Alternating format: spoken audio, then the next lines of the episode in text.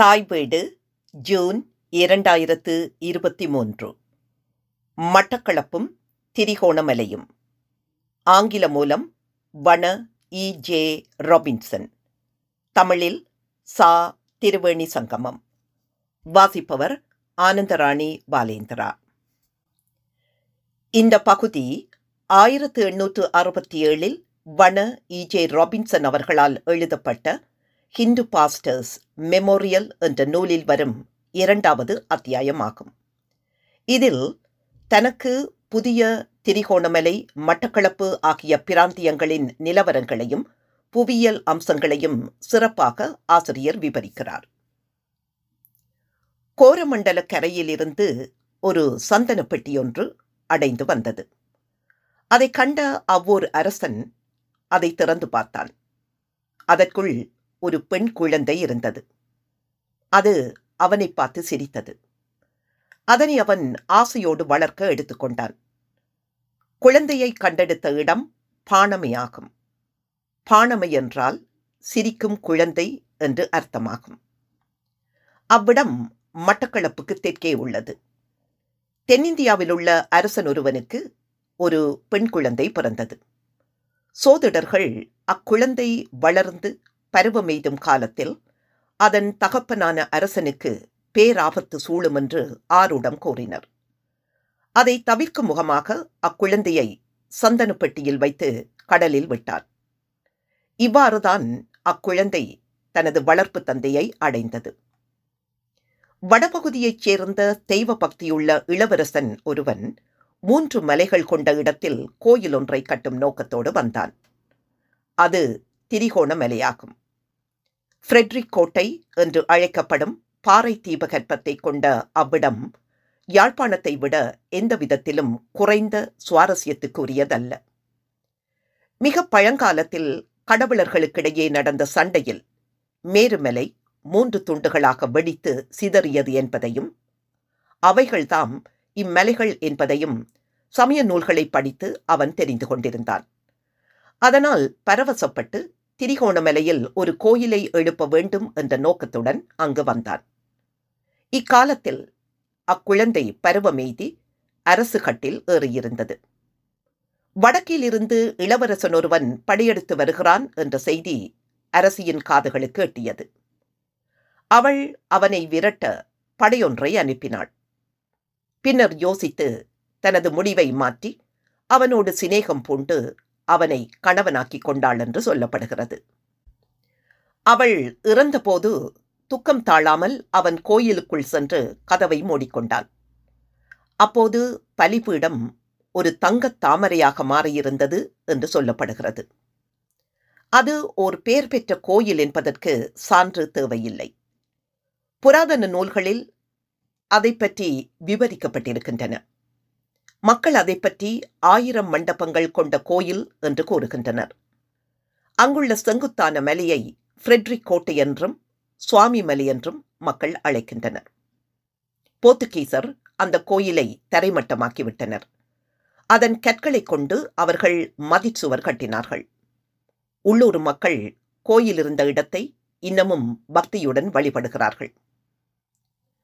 நான் அங்கே போனபோது ஒரு வயதான கடலோடியை கண்டேன்.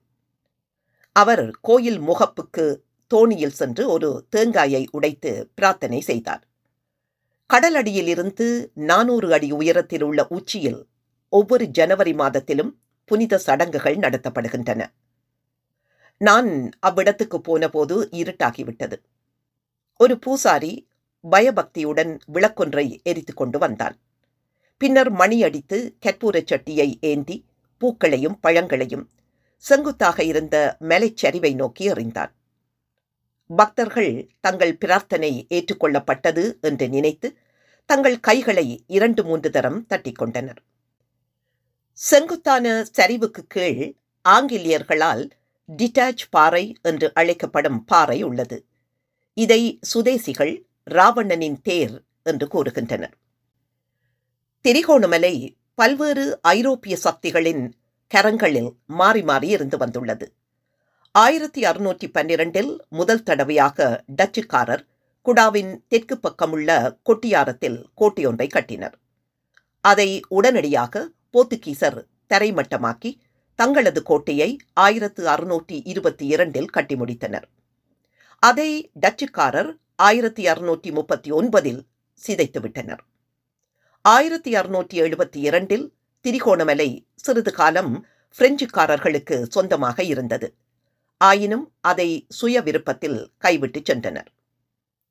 சுவாமி மலைப்பாறையில் ஆயிரத்தி அறுநூற்று எண்பத்தி ஏழு ஏப்ரல் இருபத்தி நாலில் நடந்த மனதை உருக்கும் துயர சம்பவம் ஒன்று பற்றிய பதிவு காணப்படுகிறது. டச்சு சிவில் சேவையைச் சேர்ந்த அதிகாரி ஒருவரின் மகள் இந்த மலை உச்சியில் இருந்து பாய்ந்து தற்கொலை செய்து கொண்டாள் என்பதே அதுவாகும். அவள் வெளிநாட்டு சேவையில் இணைந்திருந்த ஒருவனை காதலித்திருந்தாள். அவனையும் சேவையை முடித்துக் கொண்ட உத்தியோகத்தர்களையும் ஏற்றிக்கொண்டு தாய்நாடு செல்லும் கப்பலை பார்த்து கொண்டு நின்றாள். அதில் செல்லும் தனது காதலனுக்கு கைகாட்டிக் கொண்டிருந்த அவள் கப்பலும் கண்ணிலிருந்து மறைய துயரம் தாங்காமல் கடலுக்குள் பாய்ந்து தற்கொலை செய்து கொண்டாள். பிரெஞ்சுக்காரர்கள் திரிகோணமலையை ஒல்லாந்தர்களுக்கு விட்டு தமது படையுடன் சென்னைக்கு போனார்கள். இந்த இடம் எதற்கும் பெறுமதியற்றது என நினைத்து எவரும் இதற்கு உரிமை கொண்டாடாமல் இருந்தனர். இந்த நிலையில் ஆங்கிலேயர் ஆயிரத்தி எழுநூற்றி எண்பத்தி இரண்டில் சும்மா இருக்கட்டுமே என்று தமது கட்டுப்பாட்டில் வைத்துக் கொண்டனர். ஐரோப்பிய சக்திகளுக்கு தேவைப்பட்ட கருவா தீவின் மறுபக்கத்தில் இருந்ததும் இந்த பகுதியை காவல் காப்பதால் ஒரு லாபமும் இல்லை என்பதும் இதை ஒருவரும் நாடாமல் இருந்ததற்கு காரணங்களாகும். ஆயிரத்தி எழுநூற்றி தொண்ணூற்றி ஐந்தில் இதன் முக்கியத்துவத்தை முன்னுணர்ந்து கொண்ட ஆங்கிலேயர்கள் இதை தமது முழு கட்டுப்பாட்டில் வைத்துக் கொண்டனர். அது ஒரு காலத்தில் கேந்திர முக்கியத்துவமுடைய இடமாக மாறும் என்ற அவர்களின் கணிப்பு பிழைக்கவில்லை. அவர்கள் எதிர்பார்த்த மாதிரி திரிகோணமலை கிழக்கு மாகாணத்தின் தலைநகராகும் காலமும் வந்தது. கருவாதான் முதன்மை பண்டமாக இல்லாத நிலையும் ஏற்பட்டது. இங்குள்ள மண் கொழும்பு மண்ணை விட வளமானதில்லை இங்குள்ள ஆறுகள் அங்குள்ளவைகள் போல் இல்லை. ஆயினும் திருகோணமலையில் உள்ளவைகள் கண்களுக்கு இதமானவை. கல்கத்தாவில் இருந்து தேவேந்திர முனைவரை பிரித்தானிய முடிக்கு சொந்தமானவைகளில் பெறுமதியானவைகள் பல இங்குள்ளன. நாங்கள் இந்த இடத்தை சொந்தமாக வைத்திருந்தால் இந்து மகா சமுத்திர கரையையும் அதையொட்டி நடக்கும் வர்த்தகத்தையும் கட்டுப்படுத்தலாம். இங்கே வியக்கத்தக்க குடாக்கள் துறைமுகங்கள் தீபகற்பங்கள் முனைகள் தீவுகள் ஒடுக்கங்கள் குன்றுகள் எல்லாம் உள்ளன என்று அவர்கள் உணரத் தலைப்பட்டனர். இவைகளில் குறிப்பிடத்தக்க ஒன்று அங்குள்ள சற்று விசித்திரமான தீபகற்பமாகும். தெற்கு நோக்கி விரிந்துள்ள இது வடக்கு தெற்கு மேற்கு என்று மூன்று மைல் சுற்றளவை கொண்டது. இது துறைமுகத்துக்குள் அரைவாசி நீண்டுள்ளதால் எப்போதும் ஆழமான தெளிவான நீரால் நிரம்பி அமைதியாக இருக்கும். இந்த துறைமுகத்துள் எந்த காலநிலையிலும் நூற்றுக்கணக்கான கப்பல்கள் பாதுகாப்பாக தரித்து நிற்க முடியும். அதே நேரம் துறைமுகத்துக்கு வெளியே நிற்கும் கப்பல்கள் பாரிய சிக்கல்களுக்கு உள்ளாகி இருக்கும். துறைமுகத்தில் நீர் திடீரென்று ஆழமானதாக இருப்பதால் கரையை அணைத்து கப்பல்கள் வர முடிகிறது. இதனால் பொருட்களை ஏற்றி இறக்க வேண்டிய அவசியம் இல்லாமல் போகிறது. தெற்கு அந்தத்திலிருந்து இரண்டு நிலமுனைகள் மேற்கை நோக்கி செல்கின்றன. அதாவது ஒரு ராட்சசன் தனது தாடையை திறந்து வைத்திருப்பது போல் ஒஸ்டன்பர்க்கும் யானை முகடும் உள்ளன. கீழ்த்தாடையில் உள்ள வடமுனையிலிருந்து ஒஸ்டன்பர்க் கோட்டை தொடங்குகிறது. இதுவும் ஃப்ரெட்ரிக் கோட்டை போல போர்த்துகீசரால் கட்டப்பட்டதாகும். இதனோடு இணைந்ததாக மோவாயை அண்டி தாடி இருப்பதைப் போல நாவல் யாட் உள்ளது. துறைமுக நுழைவாயிலில் எதிர் திசையில் சோபெர் தீவுகள் இரண்டு சின்னதாகவும் பெரிதாகவும் உள்ளன. நாவல் யாட் ஓரமாக ஒரு நல்ல வீதி செல்கிறது. உலகத்தின் தலை சிறந்த துறைமுகமாக இது பச்சை போர்த்திய மலைகள் சூழ்ந்திருக்கும் வாவி போல மிளிர்கிறது. இந்த தீபகற்பத்தின் கழுத்து பகுதி தாழ்ந்த நிலப்பகுதியாக உள்ளது. அதன் மேற்கு பக்கத்தில் துறைமுகமும் கிழக்கு பக்கத்தில் டச்சு குடாவும் ஃப்ரெட்ரிக் கோட்டையும் பே குடாவும் வடகிழக்கில் முச்சிட்டு நகரமும் காணப்படுகின்றன.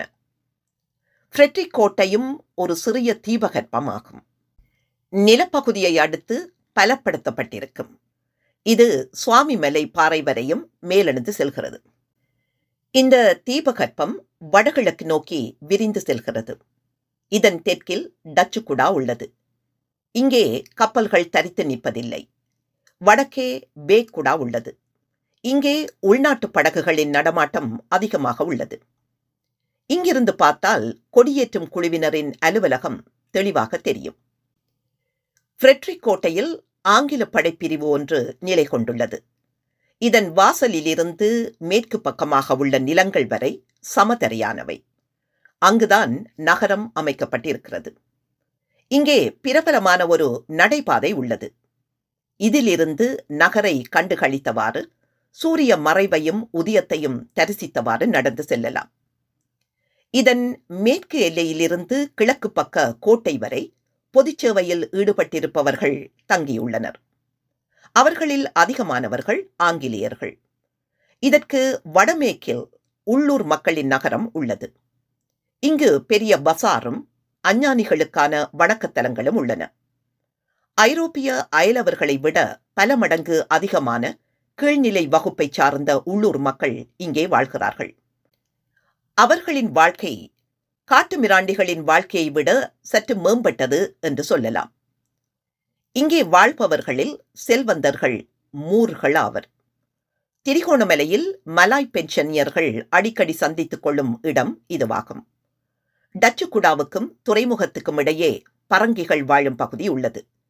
இதன் மேற்கு கிழக்கு பக்கங்களில் மாயையர்களை பெருமளவு கொண்ட படையணி உள்ளது. இவ்வாறு பொதுமக்களும் படையணியினரும் அதிகமாக வாழ்வதால் திரிகோணமலை சனசந்தடி மிக்க நகராக உள்ளது. போர்க்காலங்களை விட சற்று குறைந்த அளவில் பரபரப்பு இங்கு எப்போதும் நிலவுகிறது. இதன் பின்புறத்தே மக்கள் வாழாத காடு அடர்ந்த நிலப்பகுதி உள்ளது. இங்கு விளையும் அரிசி பழங்கள் கறி வகைகள் மட்டக்களப்பு யாழ்ப்பாணம் மற்றும் தென்னிந்தியா முதலான இடங்களுக்கு ஏற்றுமதியாகின்றன. துறைமுகத் தளத்தில் நின்று பார்த்தால் உள்நாட்டிலிருந்து ஓடிவரும் ஆறுகள் மூலம் கொண்டுவரப்பட்ட முதிரை தேக்கு கருங்காலி மற்றும் தந்தங்கள் ஐரோப்பிய வர்த்தகர்களுக்கு விற்கப்பட்டுக் கொண்டிருக்கும் காட்சியை காணலாம்.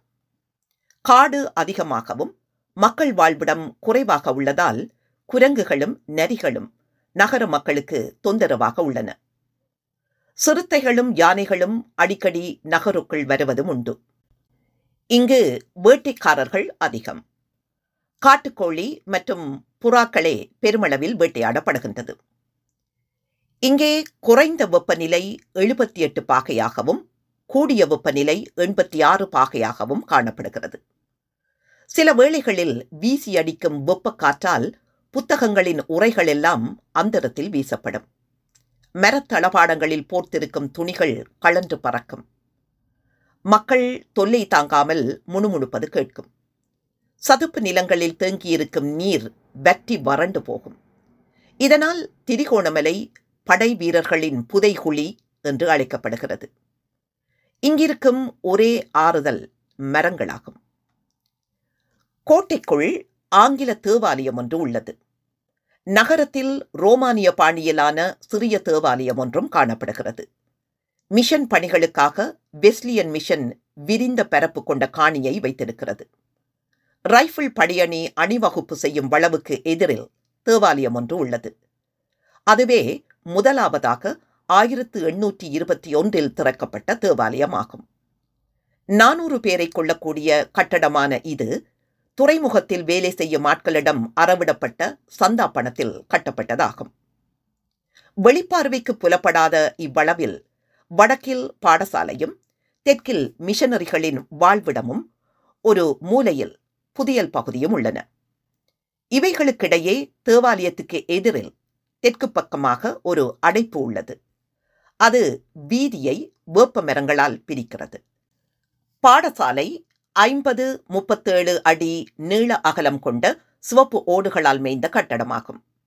இது வன ஜோன் வால்டன் அவர்களால் கட்டப்பட்டதாகும். இதற்கான செலவு நூற்று நாற்பது பவுன் ஆகும் இதற்கு ஒரு மைலுக்கு அப்பால் பெருந்தெருநகரில் உள்ள பெரிய வீதி உள்ளூர் நகரில் உள்ளது. பாடசாலை சிறுவர்கள் வழிபாடு நடத்த சிறு தேவாலயம் ஒன்றும் இங்குள்ளது. கரையோரத்தில் டச்சுக்காரர் வர்த்தகம் செய்ய உகந்த இடமாக கருதிய கொட்டியாரத்துக்கு திருகோணமலையில் இருந்த மிஷனரிகள் அடிக்கடி வந்து போகிறார்கள். தற்போது போர்த்துகீசர் கட்டிய கோட்டையின் எந்த தடயமும் இல்லை. வர்த்தகமும் கைவிடப்பட்டு விட்டது.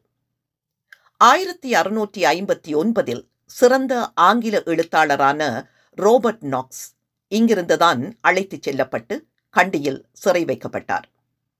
இங்கிருந்த புளிய மரத்தின் கீழிருந்துதான் அவரின் தந்தை காட்டிக் கொடுக்கப்பட்டதாக சொல்லப்படுகிறது.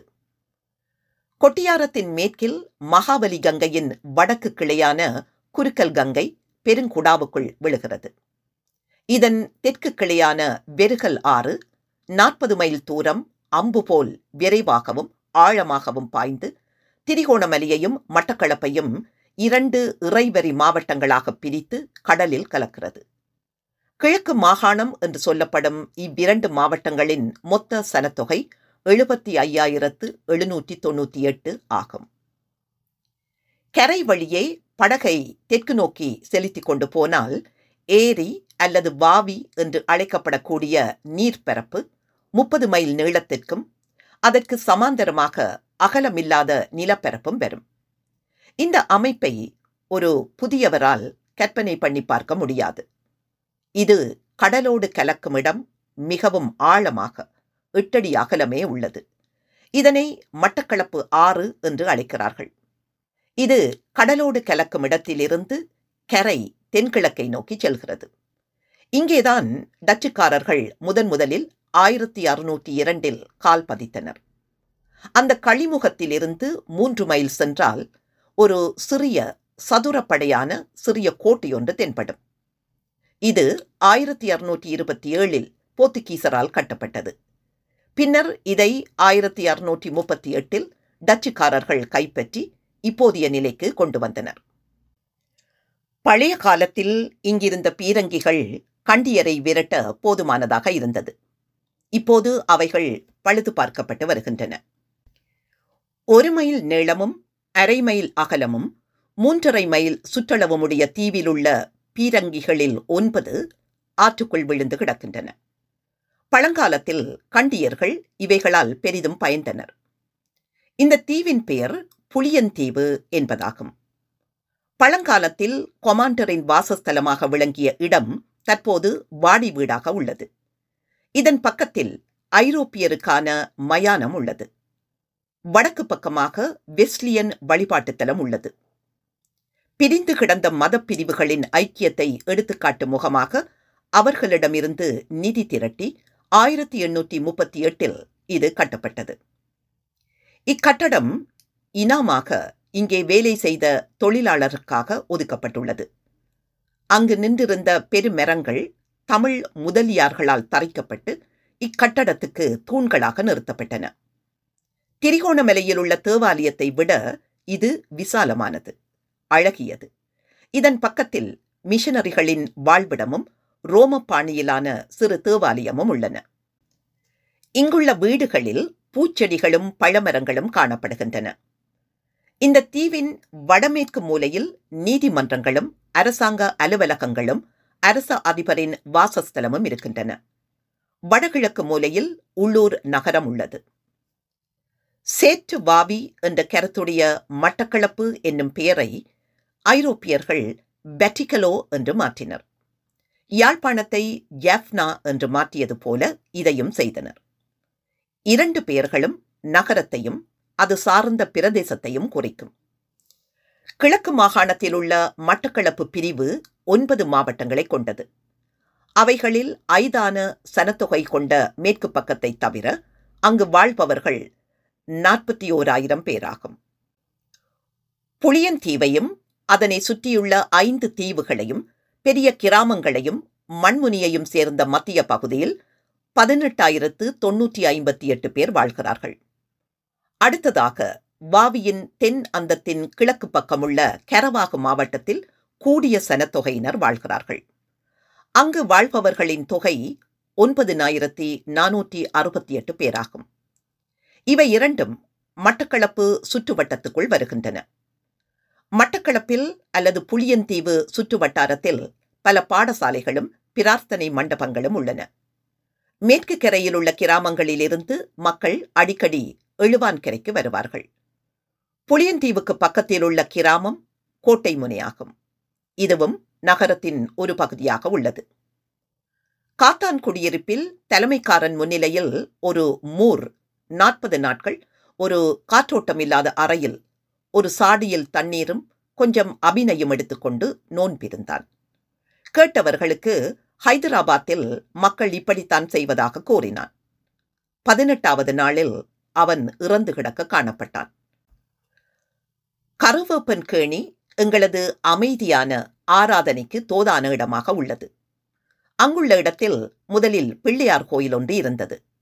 அது இருந்த வளவை அதன் சொந்தக்காரர் கிறித்தவ மிஷனரிக்கு வழங்கிவிட்டார். மட்டக்களப்பில் மிஷனரி ஒருவர் படகு ஒன்றை வைத்துள்ளார். அதில் வெயில் வந்தால் பொறுத்து கொண்டு பயணம் செய்ய வேண்டும். இப்படகில் பயணம் செய்யும் போது அடிக்கடி முதலைகள் சேற்றில் படுத்து கிடப்பதை காணலாம். தெற்கு பகுதி கிராமங்களின் பக்கத்தில் உள்ள ஆறு ஆழம் குறைந்ததாகவும் தூய நீர் கொண்டதாகவும் இருக்கும். அங்கே எருமை மாடுகள் மூக்கு துவாரத்தை மாத்திரம் வெளியே வைத்துக்கொண்டு நீருக்குள் அமிழ்ந்து கிடப்பதை காணலாம். செழிப்பாக வளர்ந்திருக்கும் செடி கொடிகளிடையே உடும்புகள் ஓடிக்கொண்டிருக்கின்றன. பாம்புகள் நகர்ந்து கொண்டிருக்கும். மான்கள் துள்ளி விளையாடும். சிறுத்தைகள் உருமும் நரிகள் ஊளையிடும் காட்டுக்கோழியும் மற்ற பறவைகளும் வேட்டைக்காரரை மயக்கும். கிராமங்களில் மலிவான மீன்களின் வாடை வீசி அடிக்கும். வாவிக்கும் கடலுக்கும் இருக்கும் நிலம் நல்ல தண்ணீரும் மணல் தரையும் கடல் காற்றும் கொண்டது. இந்த தன்மைகள் தென்னைக்கு மிகவும் விருப்பமானது. இதனால் இங்குள்ள கிராமங்கள் வளம் கொழிப்பவைகளாக திகழ்கின்றன. சில மூர் வர்த்தகர்களால் முறுக்கு நூல் வெண்கலப் பொருட்கள் இறக்குமதி செய்யப்படுகின்றன. மறுதலையாக அவர்கள் அரிசி மற்றும் தானியங்கள் முதிரை மரம் கருங்காலி உள்ளூர் துணிகள் தேன் மெழுகு மான் கொம்பு போன்றவற்றை ஏற்றுமதியும் செய்கிறார்கள். கடைசியாக குறிப்பிட்டதை வேடர்களிடமிருந்து உப்பையும் தேங்காயையும் மாற்றீடாக கொடுத்து பெறுகிறார்கள். வேடர்கள் தீவின் பாரம்பரிய வம்சாவளியினர் ஆவர். கங்கை சமவெளி ஆக்கிரமிப்பாளர்களின் தொல்லை தாங்காமல் மலபார் இடம்பெயர்வதற்கு முதல் அவர்கள் இங்கு வந்தவர்கள். அவர்கள் இங்கே கரையோர வேடர்கள் நாட்டு வேடர்கள் காட்டு வேடர்கள் என்று மூன்று பிரிவினராக உள்ளனர். கடைசியாக கூறப்பட்டவர்களான காட்டு வேடர்கள் மற்ற பிரிவினரை விட கூடுதலாக உள்ளனர். அவர்கள் அடர்ந்த காட்டு பிரதேசமான பிந்தனை சமவெளியில் இரண்டாயிரம் ஆண்டுகளாக தம்மை ஒழித்துக் கொண்டு வாழ்ந்து வருகிறார்கள். தொன்னூறு மைல் நீளமும் நாற்பத்தி ஐந்து மைல் அகலமும் உடைய அப்பிரதேசம் கண்டிய மலைத்தொடர்களின் அடிவாரத்திற்கும் மட்டக்களப்பு வாவி கிராமங்களுக்கும் இடையில் அமைந்துள்ளது. இதை வேட நாடு என்றும் அழைக்கிறார்கள். வேடர்களின் வாழ்வாதாரம் கிழங்குகள் பழங்கள் தேன் அம்புகளுக்கிரையான மிருகங்களின் இறைச்சிகள் போன்றவை ஆகும் அவர்களின் வாழிடங்கள் குகைகள் ஒதுக்கங்கள் பெரிய மரங்கள் என்பனவாகும். வெட்டப்படாத தாடி மீசை தலைமயிருடன் பெரிய தலையும் சப்பை மூக்கும் நீண்ட தாடையும் பெரிய பற்களையும் கொண்டவர்களாக அவர்கள் தோற்றமிருக்கும். அவர்கள் கை கால்கள் விகித சமமற்றவைகளாக தோற்றமளிக்கும். அதனால் பழைய காலத்தில் அவர்கள் யக்கோ என்று அழைக்கப்பட்டனர். அவர்கள் யாருக்கும் தீங்கற்றவர்கள் அமைதியானவர்கள் ஒதுங்கி போகும் சுபாவம் கொண்டவர்கள். ஆயினும் தமிழர்களையோ சிங்களவர்களையோ காட்டில் தற்செயலாக கண்டால் அவர்களுடன் தமிழிலோ சிங்களத்திலோ உரையாடுவார்கள். அவர்களுக்கு தேங்காய் உப்பு மட்பாண்டங்கள் உடைகள் கைக்கோடரி அம்பு முனை போன்றவை தேவைப்படும். அப்படியான சந்தர்ப்பத்தில் ஒரு வேடன் தனக்கு வேண்டிய பொருட்களுக்கு ஈடான தேன் மெழுகு தந்தம் மான்கொம்பு உலர்ந்த இறைச்சி என்பனவற்றை அவைகளை விற்கக்கூடிய வீட்டுக்கு அருகாமையில் வைத்து கூடவே தனக்கு வேண்டிய பொருட்களின் எண்ணிக்கை அளவு என்பனவற்றையும் மண்ணில் தனக்கு தெரிந்த அளவில் குறித்து வைத்துவிட்டு போய்விடுவான். வீட்டுக்காரனும் அவைகளை எடுத்துக்கொண்டு வேடன் கேட்ட பொருட்களை தயாராக வைத்திருப்பான். இங்கே வாழ்பவர்கள் அவர்களை ரொடியாக்கள் போன்ற தீண்டத்தகாத சாதியினராக பார்ப்பதில்லை. அவர்களிடம் சமயம் பற்றிய கருத்து ஒன்றுமில்லை.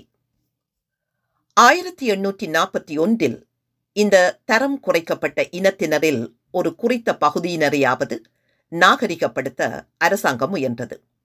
இதற்காக அவ்வருடத்தில் அரசு இருநூறு பவுனையும் அதற்கடுத்த வருடத்தில் அதே அளவு தொகையையும் உதவி அரசாங்க அதிபராக இருந்த ரோபர்ட் ஆர்தரனிடம் ஒப்படைத்தது. மனிதர்களை நாகரிகப்படுத்துவதற்கு உகந்த வழி கிறிஸ்தவ மதத்தில் இணைவதுதான் என்று அரசாங்கம் கருதி செயல்பட்டது.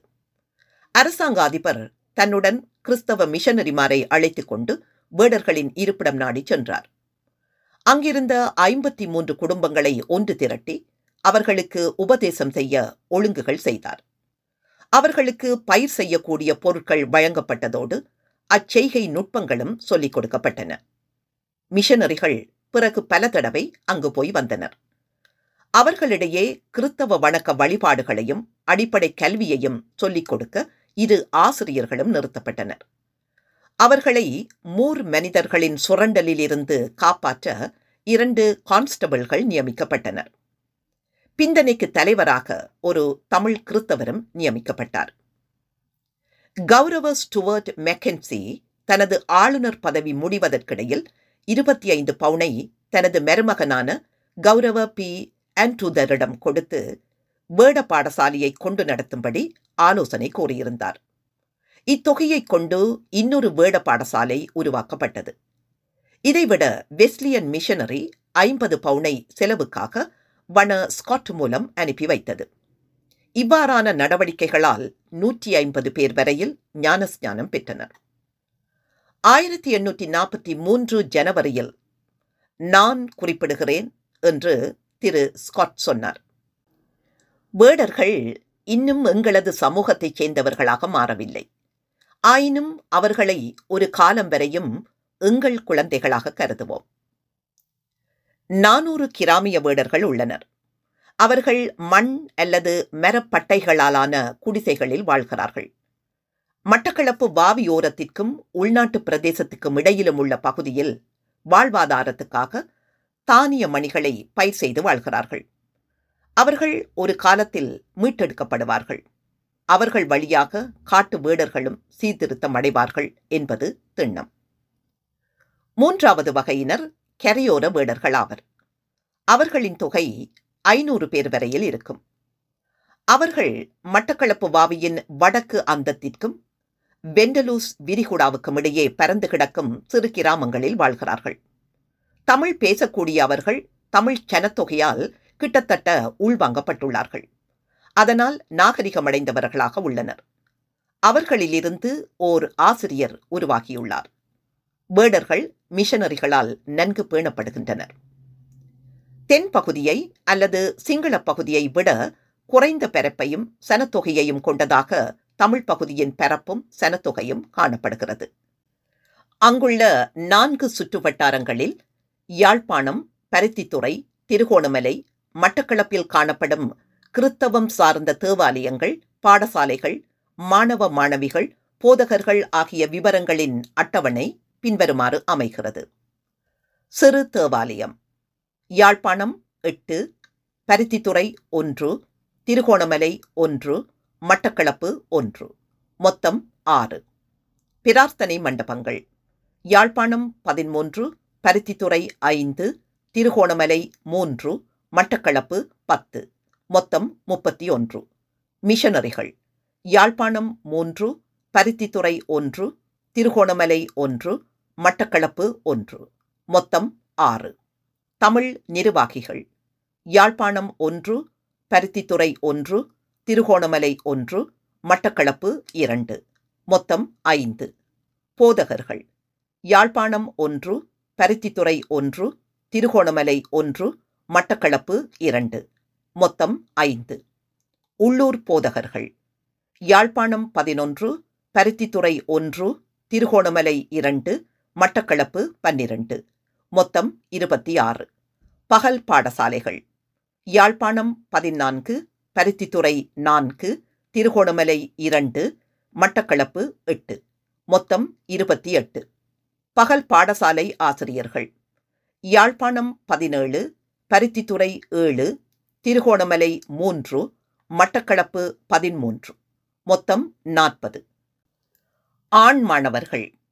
யாழ்ப்பாணம் நானூற்றி நாற்பத்தி ஆறு பருத்தித்துறை நூற்றி நாற்பத்தி ஐந்து திருகோணமலை நூற்றி இருபத்தி ஐந்து மட்டக்களப்பு இருநூற்றி இருபத்தி நான்கு மொத்தம் தொள்ளாயிரத்தி அறுபது. பெண் மாணவிகள் யாழ்ப்பாணம் நூற்றி நாற்பத்தி ஒன்று பருத்தித்துறை பதினெட்டு திருகோணமலை இருபது மட்டக்களப்பு அறுபது மொத்தம் இருநூற்றி முப்பத்தி நான்கு.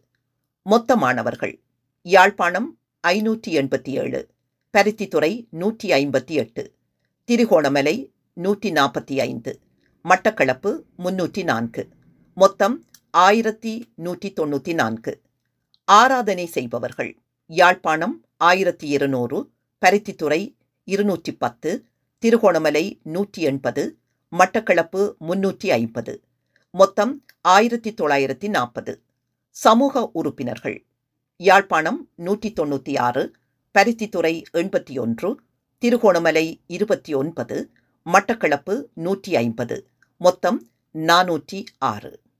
நன்றி.